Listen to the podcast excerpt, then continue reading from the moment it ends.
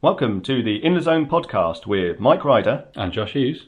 This podcast may contain swearing, plus, it will be filled with lots of interesting chat. All the views are expressed are our own and are not those of our institutions or employers. You're welcome to share your own views in the comment box on the website. And if you like what you hear, please like, share, and subscribe. And you can find out more on our website, inthezonepodcast.com. Or on Spotify, iTunes, or wherever you get your podcasts from. You can also like us on Facebook. So, without further ado, here's this week's episode. Hello, and welcome to the In the Zone podcast with me, Mike Ryder. And me, Josh Hughes. In today's episode, we are joined by Kate Milroy, um, a vet working in the charity sector. Kate also has the great honour and privilege of being my sister. So, even more Yes, excitement in this podcast. Yeah. Hello, Kate. Hello. So, Thank you for having me. Well, thank you for coming on. So the reason we invited you on, obviously, is because we've been talking about this for a while now, about um, your life as a vet, and I thought it'd be an interesting topic for discussion. Okay, sure. So, I mean, to start with, I think the first question is, what what does the life of a vet involve? What what is a, a normal day in your life at the moment? Well, yeah, as you say, I'm in the charity sector, um, and I specifically work with small animals. So there's a massive range of like veterinary careers and ways that you can go. But for my particular role, I'm also sort of a team manager. So I have sort of a, a team of vets that I look after, um, and I'm in the management team for my practice as well. So um, my day typically starts with dealing with emergencies that come in um, from our sort of overnight care provider. Um, that's always sort of the start of the day, and any any random cases that that tend to tend to turn up. Um, and then maybe doing sort of consults for most of the day or, or various surgeries. Um, at the moment, it's particularly different with uh, the sort of coronavirus situation that we won't talk too much about. Um, but that is throwing somewhat of a spanner in the works. Um, but yes, basically, I, I never know what's going to come in the door. I see different things every single day. Um, so it's very, very difficult to get bored, which is what I like. Well, that's good. One thing I was going to ask is what's the difference between a, a vet in the charity sector and the other, other sectors? So, for the charity that I work for, we basically provide reduced um, cost and, in some cases, sort of only donation based, so it's sort of like free um, veterinary care to people that can't afford it. Um, so, as a charity, we work in a different. We're not so much of a business as as other veterinary practices would be.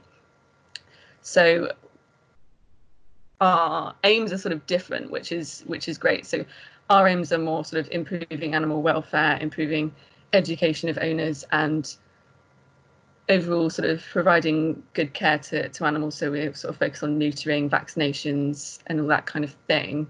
Um, whereas vets in a in a private practice will more sort of have to bear the business in mind and, and not necessarily have that same sort of focus.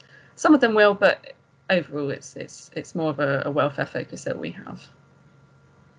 Okay, that's really interesting because I, I, I um, obviously you sort of see animal charities and with vets and stuff, but I'd, I'd never really thought about there being um, a significant difference between them. But uh, that's really interesting. Thank you. Uh, another thing was was why the focus on small animals. So for, I mean, I know everyone sort of thinks of vets as like sort of James Herriot doing a bit of everything. Um, the veterinary profession as a whole has sort of progressed quite a lot since that. So our knowledge of all the different areas and and our sort of skill sets in all the different areas and the specialties have sort of increased a lot in in those species. So to these days to sort of be a proper mixed vet is a very difficult thing. Um, and they're sort of becoming rarer and rarer really as as time goes on. Specifically for me, I I prefer small animal um, because I mean that's sort of where my my passion lies in sort of improving animal animal welfare for for the animals that I can best do that for, I suppose. Um, farm animals has never really been been my thing. I'm I'm a vegan, so farmers don't tend to really like me very much. Um, and uh, yes, I, I find horses quite quite challenging. So I'm most comfortable and have most knowledge around around small animals, and they're what I most enjoy working with. Um, but having said that, I, I do miss some of my university days of sort of lambing and things like that. Oh, well, that's, that's really interesting because um, I suppose from the outside, lots of people think of vets and and think, oh, you must be able to deal with every animal. But uh, you know, thinking about it, actually, that's not really possible. Um, and Mike's mentioned yeah. to me before that in sort of veterinary school, you kind of focus on um, the most common animals, and then the rest of them, it's it's kind of you have to go more specialised sort of education to do with them. Yeah, so with um, veterinary university, you do sort of the main species. So yeah, dogs, cats, horses, sheep, cows are sort of the main the main players, and pigs, of course. Um, pigs with four legs, then. yeah, basically, basically, and then you have some some areas on on sort of exotics as well.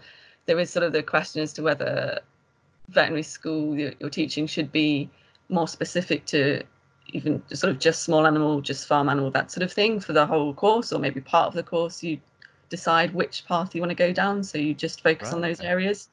Um, because of course, for a lot of people that go into vet school, they do know what they want to do at the end of it, but um, that's sort of a, a question that's that's in in debate really.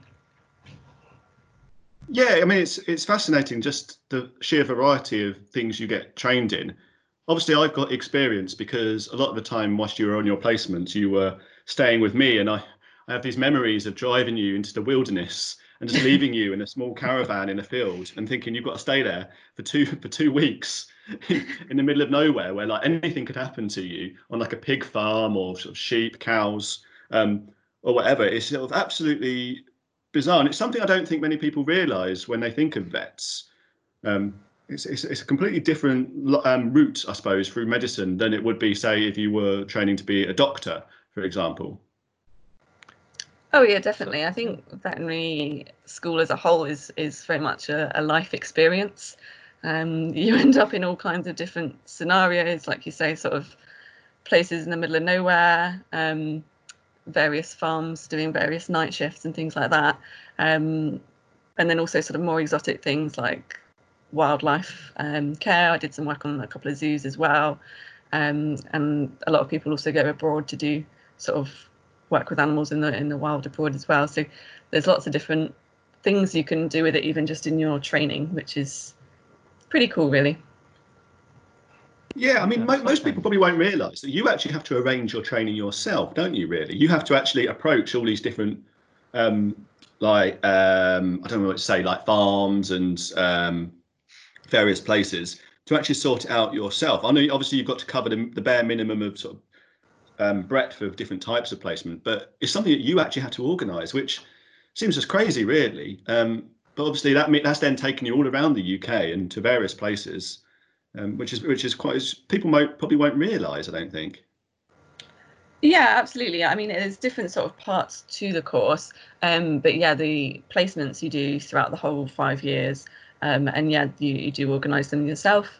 There are sort of access to sort of database and, and other students' knowledge, of course, but um, yeah, at the end of the day, it's it's you trying to phone up farmers, which are notoriously difficult to get hold of, um, and arrange these sort of places and yeah, I've I've literally been all over the UK with with the placements that I've done, including sort of a train station, which only sort of the carriages would just be one single carriage, and you'd have to walk across the the train line to get to the side, that sort of thing. So really random random oh. places in the middle of nowhere. Yeah, I, I was quite interested to to um, um, Mike said that you might sort of go to a farm or a placement and stay there for a couple of weeks. Um, that seems, I suppose, it seems unusual to me because my sort of understanding of um, vets basically comes from you know taking my dog to the vet or um, TV, where usually kind of it's on TV. It seems like vets go out to farms because they get phoned up in the middle of the night because I don't know, you know, a, a cow's giving birth or something. But uh, so I was quite interested to hear about the um, the fact they have to stay on these at these placements for quite a substantial amount of time. Yeah, so that's only in the sort of veterinary school perspective. Um, so as part of the training, part of your practical experience is going to, to farms and doing sort of husbandry experience, they basically call it. Um, so that's where I've sort of spent weeks living on, on farms, working with farmers and helping them look after their animals and, and things like that. And then as you go on in the course, you do more sort of clinical based experience where you're working alongside qualified vets when you're still at vet school. Um, but yeah, when you when you do get into past that, then then then yeah, vets generally sort of just travel to farms. Oh, that's fascinating. Yeah, I mean, I've got good to bring up a sort of funny little story, a little aside here. Um, Kate's husbandry of animals, as it were, sort of came came to light really because I, I, didn't really, I don't think I really appreciated the sorts of random skills that you learn here. Um, we were going, we were on a hike once, weren't we, Kate, in Faversham, and uh, we had there was mm. a massive herd of cows blocking our way through this gate, and um, Kate put on her cow husbandry voice, and but but the thing is, cows are big, scary animals. Like there's a, there's a lot of weight behind those cows. There was probably a hundred cows, um, but but we basically we were able to turn the cows away and uh, lead them down this really long path. Because they're herd animals they all walk one behind the other. Um, so we led this this great big convoy of cows through the middle of Faversham well not through the middle of Faversham round round the edge of Faversham. Um, but I don't know it was it was it was a it was a big insight for me into just sort of the different things that you have to sort of deal with. And when you always sort of used to come back and used to talk about sort of herding sheep and things like this, and um, well, just even sort of managing sheep because they're, they're, quite weighty animals, aren't they? And they can actually cause you quite a lot of injury. Yeah, and I mean, in, in your defence of being scared of the cows, they were beef cows at least. Um, but yes, yeah, we did. We did those around Hey, I wasn't scared bit. of the cows. There were just a lot of them, and they were looking quite. Uh... yeah, you, you, you do learn to have a bit of a farmer voice after a while of working with farm animals, um, which they do tend to respond to. But yes, you can, you can get some very, very serious injuries um, from farm work. Um, one of my friends does still still work in farm, and, and, and yeah, she's had a, a fair few kicks. Um, but at school, I had a few bruised ribs from being headbutted by a sheep, but uh, luckily, I've not had anything too serious. It's quite interesting this this husbandry aspect because um, I've just finished watching the Tiger King documentary, um, and I was quite astounded that people were willing to just sort of go into a cage with tigers and lions and various other exotic animals that you would just assume would take someone's head off, and then just walk around and feed them and basically just play with them. I, I was quite astounded that um, that, that sort of husbandry aspect can can extend to um, you know exotic animals as well. Um, because I mean, I, I, I remember hearing a story about um, when Mike Tyson bought a, bought a tiger, and somebody had said uh, he was basically the only person in the world who could have kept this tiger because he was he who had this ultimate confidence.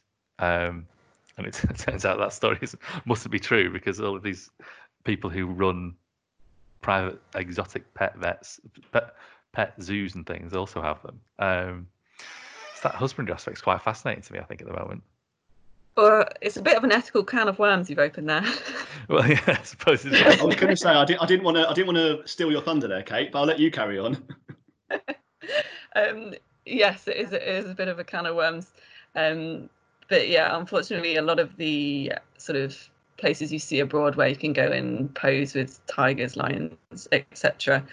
Uh, most of those animals are sedated and spend most of their lives sedated and, and chained up. So it's it's it's not as impressive as it might seem that these guys can stand around these lines and not get eaten. Oh, so I've been duped like the customers. oh well. Um, at least we yeah, at least we know the truth now. Wow. Yeah, I mean, I, even a trained vet wouldn't want to go into a into a cage with a tiger. I don't think. I mean, if when you watch these zoo programs, you see like the sort of the, the amount of, sort of safety and security um, yeah. that they ha- they have around these things. I mean, Kate, you, you did some work in a zoo, didn't you? you? I remember you getting involved with moving rhinos around, weren't you? Yes, yeah, yeah. We moved some rhinos, which is pretty pretty tricky. But um, yeah, the big cat section is definitely sort of the most most dangerous that I, I had at the zoo that I was at, and uh, yeah, you you you wouldn't see them walking in into a, into a cage with them, that's for sure. No, I mean, so obviously now you're in small vets, um, small animal vets. Um, But I, I, imagine you must you must be confronted with all sorts of different animals, different um, sort of types of cases, and being able to adapt to them, and obviously dealing with um, the owners as much as the animals themselves. I wonder maybe you could share with us like just some insight into what it's like working in a small animal practice on a day-to-day basis. I mean, is is it mainly cats and dogs that you see? What sort of animals do come in? Do you find? Yeah, so the majority of what we see at my practice are dogs and cats. Um, we do also see sort of rabbits and guinea pigs, and then other small furries, e.g., hamsters, um, gerbils, etc. Uh, we don't see any reptiles at my um, particular vets. Um, so yeah, our, our majority is sort of the, the dogs and cats that, that take up the, the most of our, our care. Um, on the side of sort of the, the rabbits and, and guinea pigs, they are sort of generally thought of as to be the more neglected pets um, because their needs aren't sort of appreciated necessarily by by people that, that take them on because they are so easy to to, to get from a pet shop and, and buy a little hutch and, and pop them in there. So when it comes to sort of rabbits and guinea pigs, a lot of what we we do is actually sort of based on educating them on on sort of proper husbandry. Um, in terms of sort of dogs and cats, here's a a real sort of variation in in in case one minute you might sort of have a, a cat that's been hit by a car um, the next minute you might have a have a dog that's sort of got a, a, a life-threatening infection. Um, it's very much different hour to hour day to day etc and owners can be challenging i would say. Um, it's it's about sort of appreciating their perspective most of the time because I do work in the, the charity sector. A lot of the the people that we we care for because these are sort of people that that that need this help that their own benefits and things like that quite often they are going through very difficult times in their own lives as, as well which um, adds extra challenge to to then dealing with these critical situations with their pets um, who for most people are sort of part of their family and, and, and very good sort of like their best friends etc so it, it can it can make things quite difficult and can make things quite heated sometimes when when you've got all this sort of elements at, at play. Um, but yeah you i think with a, a bit of experience you, you, you learn to sort of manage these situations. Uh, but yes it is it's a challenge. It's really interesting that you said um, care for these people as well. Um, and I, I, suppose, in a way, the, the type of veterinary practice that you do, um, well, I, I, mean, you've mentioned sort of education sort of aspects, but do you almost feel there's kind of a, a, a social worker aspect to, to what you do in, in your particular situation? Yeah, well, I, I think there is, to be honest with you. I mean, a lot of the, the people we work with are sort of quite elderly, so some of them will just come to the practice or, or call us just because they want to talk to someone. Um, they might not necessarily have much of a problem with their with their pet, but will will, will want to just just have a chat really. Um, and then you might have people in in more sort of serious situations. Um, for instance, with with sort of domestic abuse, um, so there's the the links group. I don't know if you guys would have would have heard of them, um, but the link between animal abuse and, and domestic abuse and, and child abuse is sort of quite well documented now. Yeah. Um, so it's it's part of our responsibility really as, as veterinarians to to try and pick up on these things and and help these people where we can. Um, but those are definitely the most sort of challenging um, um, aspects.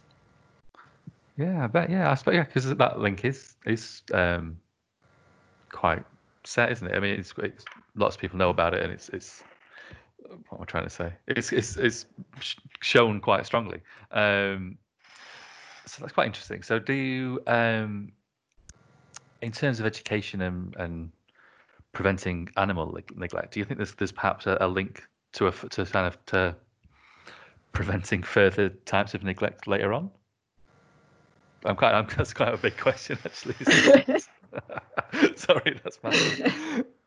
Um, I, I, mean, I th- I think there is, to be honest with you. I mean, a lot of it is people might not understand. Um, for instance, your dog has long hair. Your dog needs to be brushed, and if if you don't get that on board as uh, a puppy, then yeah, maybe down the line that dog's going to have mats that are bigger than than the dog itself, which is something we do see sometimes.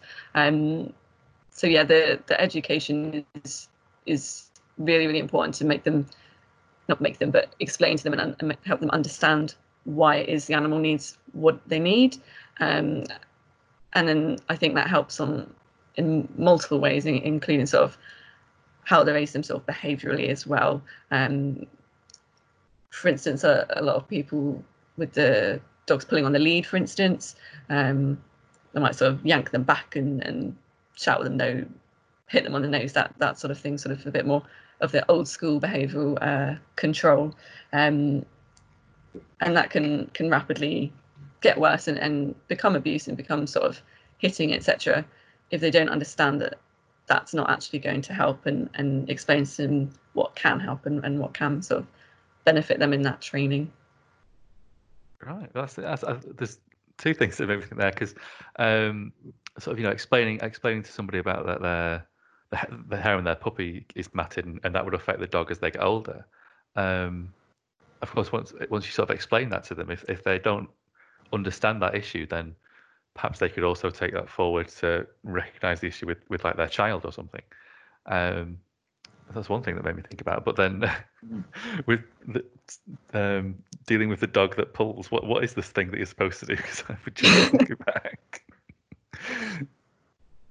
So there's there's lots of different ways you can do it, but basically, I think as a whole, behaviourists now accept that sort of positive reinforcement is is the best way and the, and the way forward for for both getting effective results and for for being the most humane and, and kind way to to to teach dogs really. Um, so yeah, there, there's there's lots of different ways you can go about it, um, but generally the the whole principle of positive reinforcement is that you're praising them for doing the right thing and not telling them off for doing the wrong thing. Right. Okay. Well, we're being very educational today. yeah, yeah, this is this is fascinating. It's also interesting because obviously I don't we don't really talk about this very much in our normal conversations, Kate. So it's actually quite fascinating to get an insight into the world that you inhabit. So I've got a few listener questions for you. Actually, um, I, I, I, was t- telling a few of our re- regular listeners um, in an off-air conversation that I was um, going to be talking to you um, today, and uh, I've got a list. Um, okay. Which, which is open for debate. Some of them might be a podcast in themselves, but um, we'll we'll see about that. The first one, and I think this is probably one of the most interesting ones actually, um, and it has come up in conversations we've had over the years, um, even before you started training to be a vet. Um, do you need to love animals to be a good vet? Oh, that is an interesting question. Yeah, so just to fill in fill in some blanks here, just whilst you have a chance to to think about this. I know we've had conversations in the past because obviously you've worked with a range of different vets in your time and vets from different cultures, different backgrounds. And one thing you, have often mentioned is that is that sometimes people from certain parts of the world view animals in a slightly different way. And obviously, I know just how much you love animals, and I know that you believe maybe sort of loving animals is a fundamental part of what you do. But obviously, there's a line, isn't there, I suppose, to be drawn between loving animals and then either loving them too much or maybe not loving them enough as a professional, aside from a, as, a, as an owner of an animal. And it, it's it's a, it's a difficult line, I guess, isn't it? Yeah, definitely. I mean, you definitely have to care, I, I believe, and, and, and care about the needs of, of animals to to be a vet and, and to get, partly just to get through the, the, the trauma of vet school. Um, but also to be good as a vet, I think you do need to to have that caring element. I think one of the the dangers is that a lot of people go and, and want to be a vet just because they love animals, and I think that is an issue, um, and it is increasingly being recognised as an issue. Um, that if you just go into veterinary just because you love animals and you don't like people, which I'm not I'm not saying is the, the situation for myself um, because as I think I've explained, people are a really fundamental part of of the veterinary profession and having those interactions with clients and being able to explain everything to them and having the understanding of what they're going through and why that might be that they are then maybe being more difficult with with you um, is really sort of fundamental to being a good vet, in my opinion. Um, so, yes, I, I, think it is very, very important to care for animals. Um, and I very much definitely do absolutely love animals.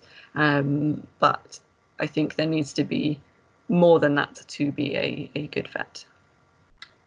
Yeah, and I was just thinking of another angle on this as well, in terms of the care that you can give for an animal. And obviously, when you have to make difficult decisions, and you're also weighed up against these very difficult competing uh, sort of arguments from owners sometimes, because obviously you're you're dealing with owners who have their own agendas and their their own different levels of education about things. And I wonder sometimes because you've got this uh, this sense sometimes of maybe prolonging an animal's life too long or not prolonging mm-hmm. it long enough and I suppose that's always an ethical challenge for you on almost a daily basis, I, I, imagine. And obviously, that then is fed into by your own personal sort of love for an animal and wanting to do the best you can, which I, I, I say I would suggest is probably one of the most unique challenges that sort of enters the, the veterinary profession.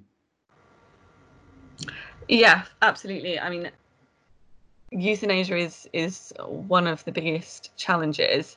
Um, at the end of the day, the there was sort of a, a big survey in, in America. I think the the pet food manufacturers did it, and they just looked at what it is that that clients want, um, and basically they surmised that they want their pets to be sort of happy, healthy, pain free, and to live forever, um, which I think is all sort of things that aren't aren't that surprising, um, but are obviously not possible. Um, so a big a big part of being a, a vet is actually managing expectations of clients and and what we can achieve for their pets. Um, for me, I'm very much um, in in the boat of prioritizing the quality of life rather than the quantity of life. Um, and I mm. think, on the whole, when you sort of explain to owners and help them understand what it is that their animal is going through, um, people are very receptive to that and and people will generally un- understand that and, and and get on board with with what might be the best plan for for their pets. Um, but at the end of the day, we can never tell an owner what to do with their pet. We, as vets, certainly in the, in the UK, it is our job to um, put the options on the table. Um, but we cannot say you must put your pet to sleep or you cannot put your pet to sleep. Mm, it's very difficult, and I guess there, there are also. Yeah, yeah sorry, sorry Josh. I was just going to say there are specific cha- there are specific challenges, aren't there? Because you're in the charity sector, and the available options to you as a charity vet that say might be open to a vet in a private sector where perhaps there's more money um, available to do sort of certain treatments that aren't available in the charity sector. Yeah, definitely. We we are more limited as to to what we can offer and, and what we can do in terms of sort of investigations as well.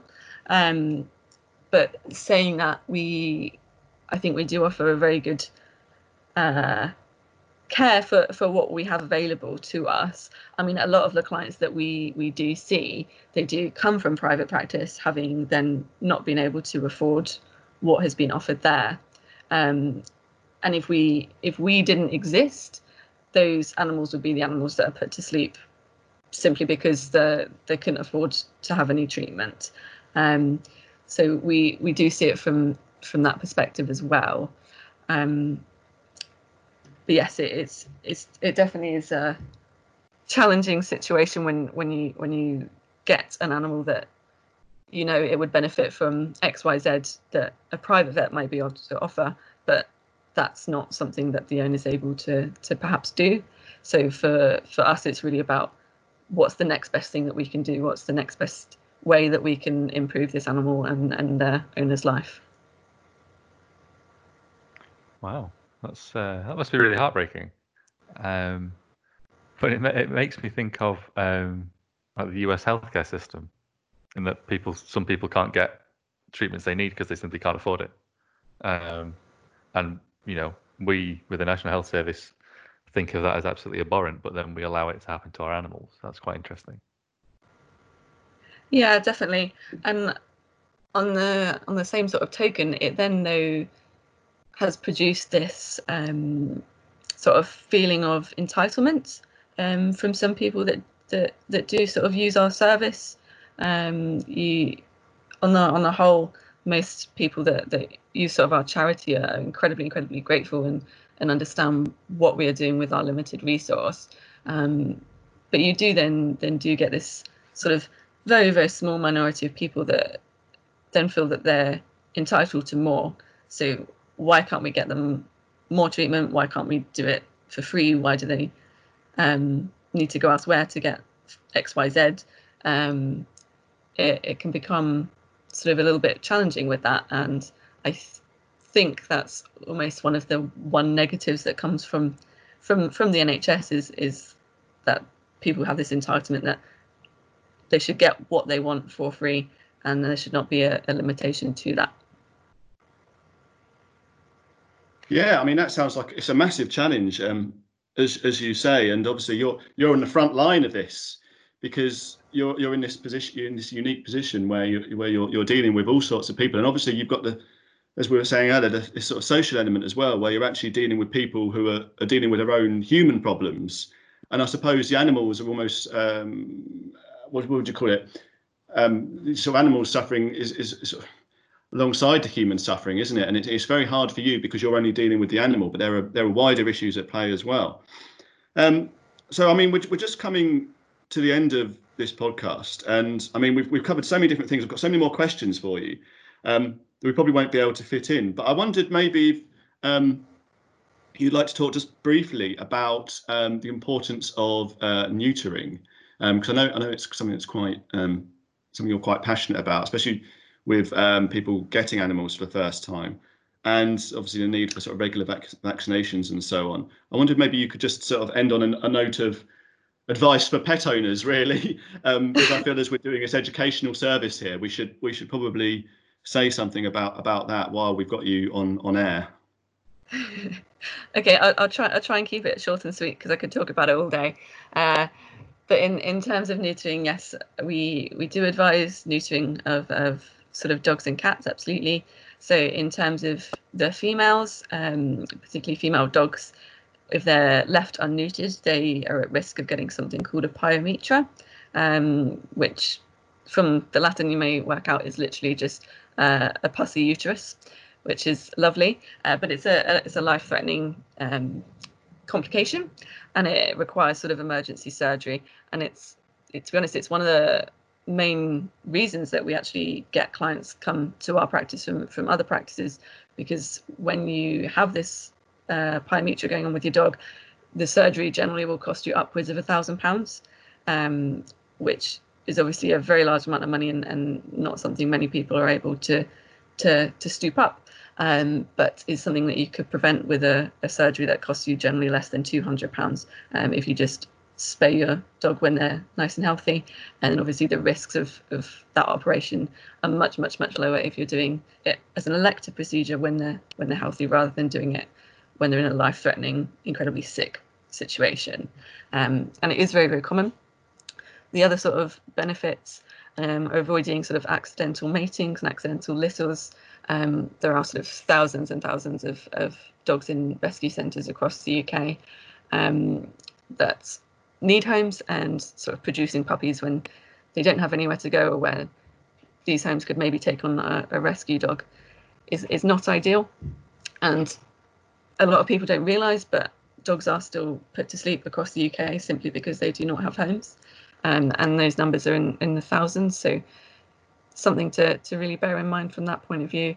Um, and then also mammary tumours are, are a real issue. So um, dogs and cats, like humans, can get breast cancer, um, but that risk is is reduced if they are if they are spayed. Yeah, um, right. Well, I think that brings us nicely to the end of this episode. Um, obviously, I'll, I'll, share your website um, with uh, listeners on, on the website so that they can uh, they can see more about what, what you do. Um, it's been really fascinating. Thank you very much, Kate. Thank you for having me. It's a pleasure. Thank you for coming on.